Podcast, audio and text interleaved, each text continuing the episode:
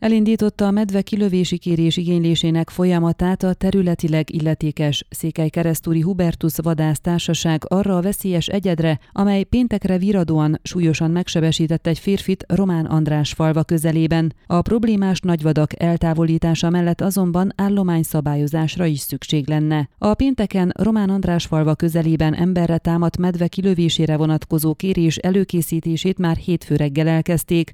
Tudtuk meg Fazakas Attillától, a területileg illetékes Székely Keresztúri Hubertus vadásztársaság vezetőjétől. Mint mondta, időközben bonyolódott a helyzet, és úgy tűnt, hogy két véleményezésre is szükség lesz, de ez végül nem volt indokolt. Az illetékes rámutatott, azt az információt kapták, hogy a támadás helyszíne a Natura 2000-es természetvédelmi terület, ezért a környezetvédelmi ügynökség mellett a védett területekért felelős ügynökségtől is kérték véleményezést, amely a medvekilövési kérés igényléséhez szükséges. Időközben viszont kiderült, hogy mégsem védett terület a Román András falva közeli helyszín, így már csak a környezetvédelmi ügynökség véleményezésére vártak a hétfő kora délutáni órákban. Amint megkapják, gyors postával továbbítják a kilövési kérést a minisztériumhoz Bukarestbe, hogy minél hamarabb jóvá hagyassák. Fazakas Attila szerint az idő fontos tényező, ugyanis korábban jártak már úgy, hogy hónapokba telt az engedély kibocsátása, ez idő alatt viszont a veszélyes egyed már továbbált. A péntek hajnali támadásért felelős medvét monitorozzák, vizsgálataik szerint továbbra is az eset helyszínének közelében tartózkodik,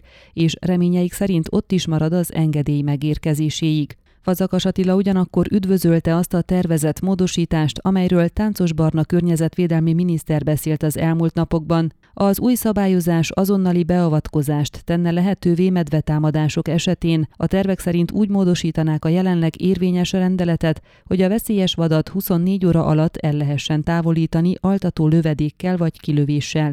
A vadásztársaság vezetőjének meglátása szerint a bürokrácia csökkentése és a gyors beavatkozás nagy mértékben megkönnyíteni a munkájukat. Az említett módosítást Benke József, az Etelaka és társai vadásztársaság vezetője is jó kezdeményezésnek tartja, de véleménye szerint ennél többre van szükség a helyzet rendezéséhez. Még nem látok bele, hogyan néz neki a kivitelezése ennek a módosításnak, de ez csak egy szükséges tűzoltás lenne.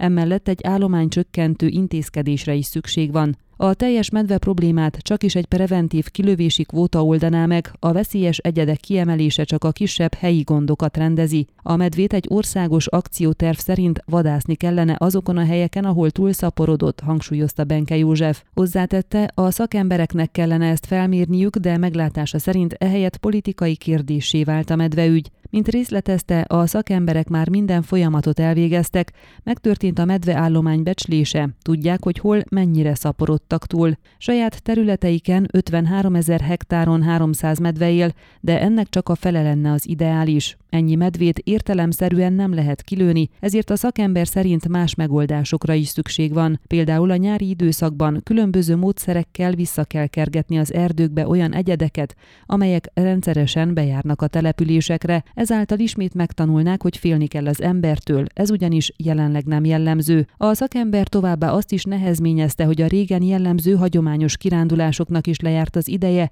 mivel a legtöbben már nem mernek az erdőkben túrázni, gombászni és egyéb szabadtéri tevékenységeket végezni, mert félnek egy esetleges medvetámadástól. Ön a Székelyhon aktuális podcastjét hallgatta. Amennyiben nem akar lemaradni a régió életéről a jövőben sem, akkor iratkozzon fel a csatornára, vagy keresse podcast műsorainkat a székelyhon.pro portálon.